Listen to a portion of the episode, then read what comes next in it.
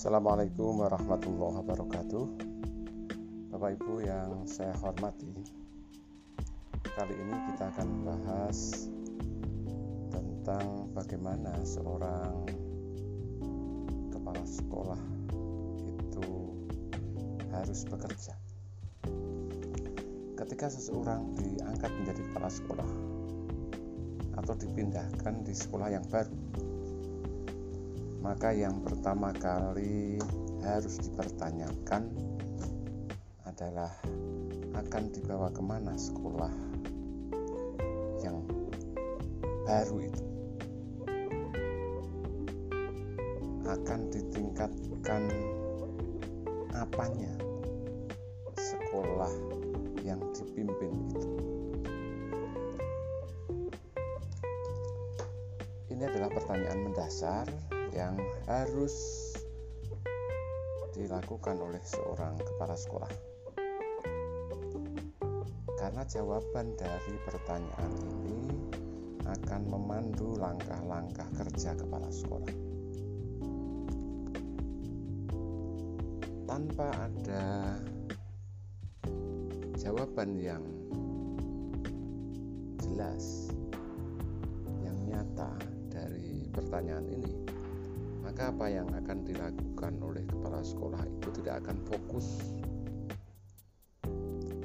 Dan kalau ini terjadi maka apa yang dilakukan oleh seorang kepala sekolah itu akan cenderung membuang banyak energi membuang banyak sumber daya tetapi arahnya tidak jelas Berbeda jika seorang kepala sekolah sudah mentargetkan ke arah mana sekolah ini akan diubah, apa yang akan diubah, baru kalau itu sudah terjawab akan melangkah bagaimana mengubahnya atau bagaimana mencapai target yang sudah ditetapkan tersebut dengan memiliki target bahwa akan membawa sekolah ini menjadi lebih berprestasi dan lebih nyaman, maka dari dua hal itu dia akan bisa menjabarkan prestasi bidang apa yang akan ditingkatkan, kenyamanan seperti apa Ketika sudah terjawab bahwa yang akan ditingkatkan adalah bidang akademik dan non-akademik. Dan dijabarkan lagi yang akademik adalah meningkatnya capaian lulusan yang diterima di perguruan tinggi untuk SMA dan untuk SMK jumlah banyaknya lulusan yang diterima di industri sesuai dengan program keahliannya, maka untuk mencapai itu program-program yang disusun dan kegiatan-kegiatan yang akan dilakukan sudah mengarah. Kalau kepala sekolah SMA akan meningkatkan jumlah lulusan yang masuk atau yang diterima di perguruan tinggi, maka tentu dia harus memastikan bahwa proses pembelajarannya berjalan dengan baik. Anak-anak memiliki kompetensi sehingga mereka mampu bersaing masuk ke perguruan tinggi melalui berbagai jalur. Kalau ini sudah didapat, indikator keberhasilan itu sudah didapat, maka dia akan melihat apakah pembelajaran yang saat ini dilakukan oleh para guru sudah berkualitas. Apakah anak-anak ini memiliki kompetensi siap bersaing? Kalau kemudian pertanyaan itu terjawab bahwa proses pembelajaran belum optimal, belum berkualitas, maka kepala sekolah itu tentu akan mencari apa yang menyebabkan pembelajaran itu belum berkualitas. Dia akan mencari data dari berbagai sumber, baik itu melalui wawancara langsung dengan para guru, dengan para siswa, dengan brainstorming dengan para guru, kemudian menelaah eh, proses pembelajaran, hasil penilaian maupun perencanaan yang dilakukan oleh guru. Nanti dia akan mengetahui penyebabnya. Kemungkinan-kemungkinan rendahnya kualitas pembelajaran karena guru sebagian gurunya belum kompeten. Kalau belum kompeten, siapa guru yang belum kompeten itu? Itu juga harus dicari. Sehingga jelas yang belum kompeten sehingga proses pembelajarannya tidak berlangsung dengan baik itu guru siapa. Kalau sudah diketahui seperti itu, maka terapinya jelas, yaitu guru itu harus ditingkatkan kompetensinya. Dan kalau sudah ditingkatkan kompetensinya harus dipastikan bahwa meningkatnya kompetensi itu berdampak pada meningkatnya kualitas proses pembelajaran. Maka seorang kepala sekolah yang menyadari ini tidak hanya membuat gurunya menjadi berkompeten dengan mengirimkan para guru itu untuk belajar, untuk mengikuti pelatihan-pelatihan, tetapi juga memantaunya ketika pulang dari diklat, pulang dari pelatihan apakah apa yang diperoleh di pelatihan itu diterapkan di kelas sehingga mengubah proses pembelajaran dari yang tidak berkualitas menjadi berkualitas. Ini adalah langkah-langkah konkret yang dilakukan oleh seorang kepala sekolah.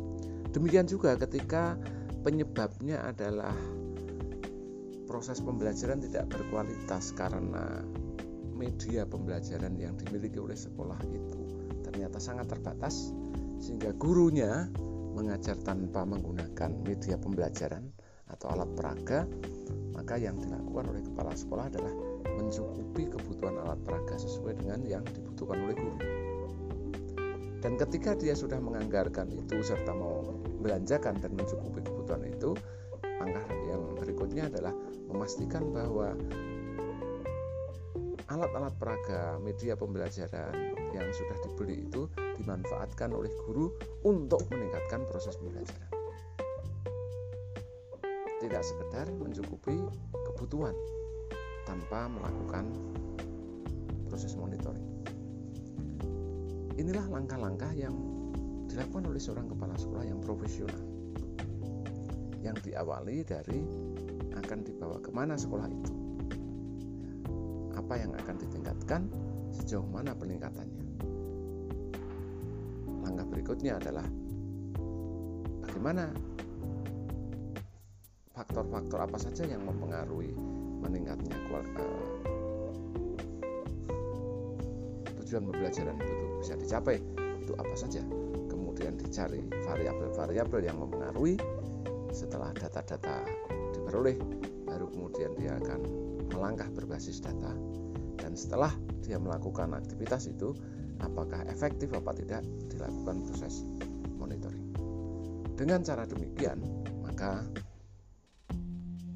apa yang dilakukan oleh seorang kepala sekolah itu akan menjadi tepat sasaran tidak akan memboroskan sumber daya tidak akan memboroskan energi dan itulah yang disebut sebagai pengelolaan yang efektif dan efisien. Dalam penilaian kinerja kepala sekolah, tidak harus dilakukan penelusuran bukti-bukti itu, tetapi harus diawali dari melihat mindsetnya seorang kepala sekolah. Apakah dia sudah punya perencanaan akan dibawa ke mana sekolah itu akan ditingkatkan apanya. Kalau sudah e, disadari itu kemudian dia menyusun perencanaan tentu berdasarkan analisis penyebab masalahnya itu apa kemudian dilakukan perencanaan dan perencanaan itu harus lengkap. Menyakup apa yang akan dilakukan siapa yang melakukan kapan dilakukan apa saja bagaimana melakukannya apa tolok ukur keberhasilannya kemudian apa yang direncanakan yang sudah rigid itu dijalankan eh, dan dilakukan proses monitoring dan dievaluasi sehingga hasilnya apakah yang direncanakan itu sudah mencapai mencapai hasil atau belum. Sehingga untuk penilaian kinerja itu selain dilakukan wawancara kepala sekolah dan unsur pimpinan apakah framenya sudah benar kalau sudah benar baru nanti dilihat apakah pola pikir yang benar itu dituangkan dalam rencana kerja yang benar atau belum.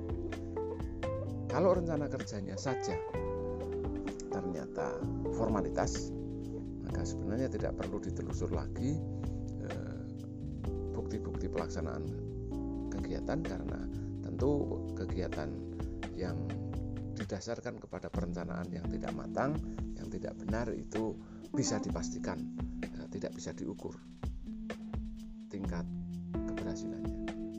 Karena yang digunakan untuk mengukur saja sudah e, tidak benar. Ibaratnya kita akan e, mengukur sesuatu dengan timbangan yang jelas-jelas sudah rusak atau sudah tidak memenuhi standar.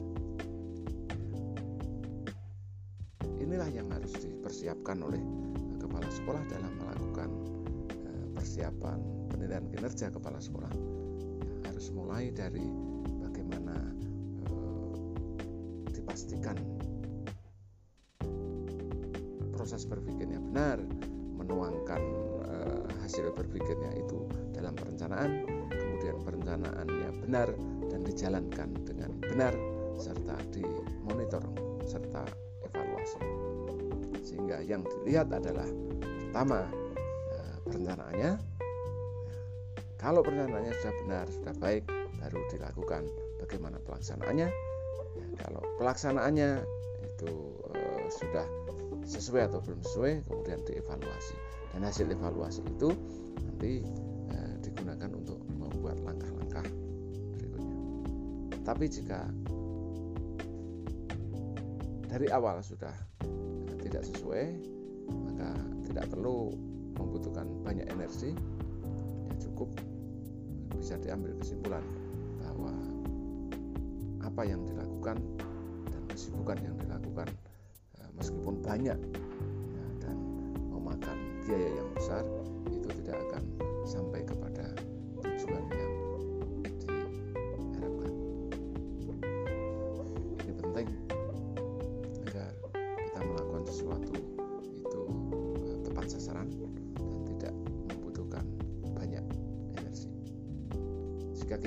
hal seperti itu, yang perlu diperbaiki adalah pola pikirnya dulu. Pola pikir harus dibenarkan harus diperbaiki baru dari pola pikir itu digunakan untuk memperbaiki proses manajemennya. Di perencanaan pengorganisasian pelaksanaan sistem monitoring dan pelaporannya. Semoga bermanfaat. Assalamualaikum warahmatullahi wabarakatuh